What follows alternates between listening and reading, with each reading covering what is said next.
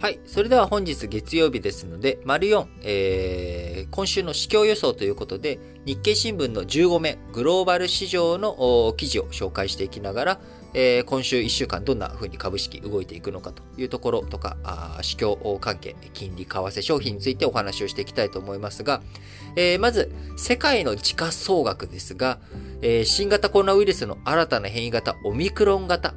こちらがね、11月下旬に出現したという報告以降、世界の株式時価総額は約 3.7 兆ドル、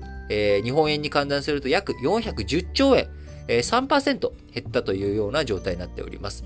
その他、原油先物については 15% のマイナス、日経平均だけを取り出すと 5% のマイナスということで、オミクロン型、こちらの、ね、出現報告以降、先物、原油の先物とか株、こちらはね、大きなマイナスになっていく動きになっております。その一方で、国債、先進国の国債などについてはですね、少し少なからず 1% とかのプラスということに推移しており、世界、この経済の面ではですね、安定志向、こちらの方に舵が切られていった、ここ11月下旬以降の1週間、2週間、3週間ぐらいの流れとなっておりますが、株式相場、今週もですね、引き続き不安定な状況続いていくと思われます。新型コロナウイルスの変異型、オミクロン型をめぐり一喜一憂する展開続いていくのかなというふうに思っております。このね、オミクロン型が無症状か軽症が多いとの見方も浮上し、見直し買いを期待する声もありますが、僕個人としてはですね、オミクロン型が大したことないっていう風になっても、なかなか、完全に株価がね、大きく上がっていくっていう局面はちょっと難しいんじゃないのかなと思っています。というのもですね、供給不安。こちら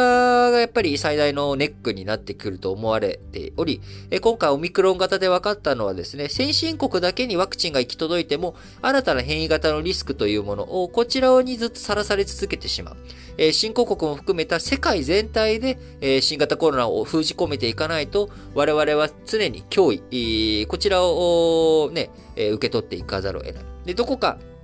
一つの国でもうまくいかない国があるとですね、その結果物流網が寸断されていく、そういった状態になりますんで、そうすると供給がうまくいかない、供給がうまくいかないと需要の取り込みもうまくいかず、経済がうまく回らない。結果、企業の収益、こちらがなかなか伸び悩んでいくということで、株式市場、このあたり、しっかりと注意して見ていくっていう情勢、変わらないのかなと思います。そして投資家心理を反映するビックス指数、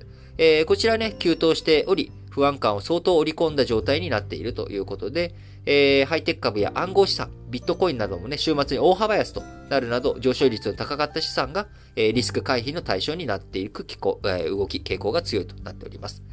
また、中国の不動産大手、中国恒大グループ、エバーグランデ、こちらのドル建て社債の利払い猶予期限、本日6日に迫っておりますが、中国政府、こちらがね、入って、いろいろ債務の再編を立て直していくという、こういった動きがなっていきますので、中国の不動産市場、こちらもね、不動産企業とかそちらの状況も見据えて株式、動いていく中、難聴な事態になっていくのかなというふうに思います。金利についてもですね、アメリカの長期金利、上値重そうな状態続くかなというふうに思われます。理由はやはりね、オミクロン型による影響、こちらがまだまだ不透明ということで、今週、アメリカの消費者物価指数、こちらの発表が控えられておりますが、CPI がすごく高騰していても、これから先行きがどうなっていくのかというオミクロン型のポイントとしてはですね、将来のところになりますんで、非常に CPI が好調、先月のね、CPI が好調という風になっても、その後どうなっていくのか、金利、動きとしては小幅な動きに推移するんじゃないのかなと。それを踏まえて、為替についてもですね、アメリカの金利が大きく動かないという状況から、日本円と対ドルの動きについても、アメリカのドルに向けて、円安状態から、少し円高に持ち直していくんじゃないのかなというふうに思っております。そして最大のポイントである商品。原油相場ですけれども、こちら不安定な値動き続いていくということで、アップダウンの激しい状態になっていくのかなというふうに思います。個人的には商品の原油のね、こう供給、こちらが増産ペースが変わるわけではないので、オミクロン型の話が落ち着いたタイミングになると、原油価格上がるということに僕はなると思っています。脱炭素、2030年までのロードマップ一応引かれたわけですけれども、なかなか、その通りに技術革新が進んでいくのかどうなのか。やっぱり原油というものをしっかりと使っていかなきゃいけない。でも、中長期で見たときに原油資産というものは座礁資産、使われない資産になっていくということも考え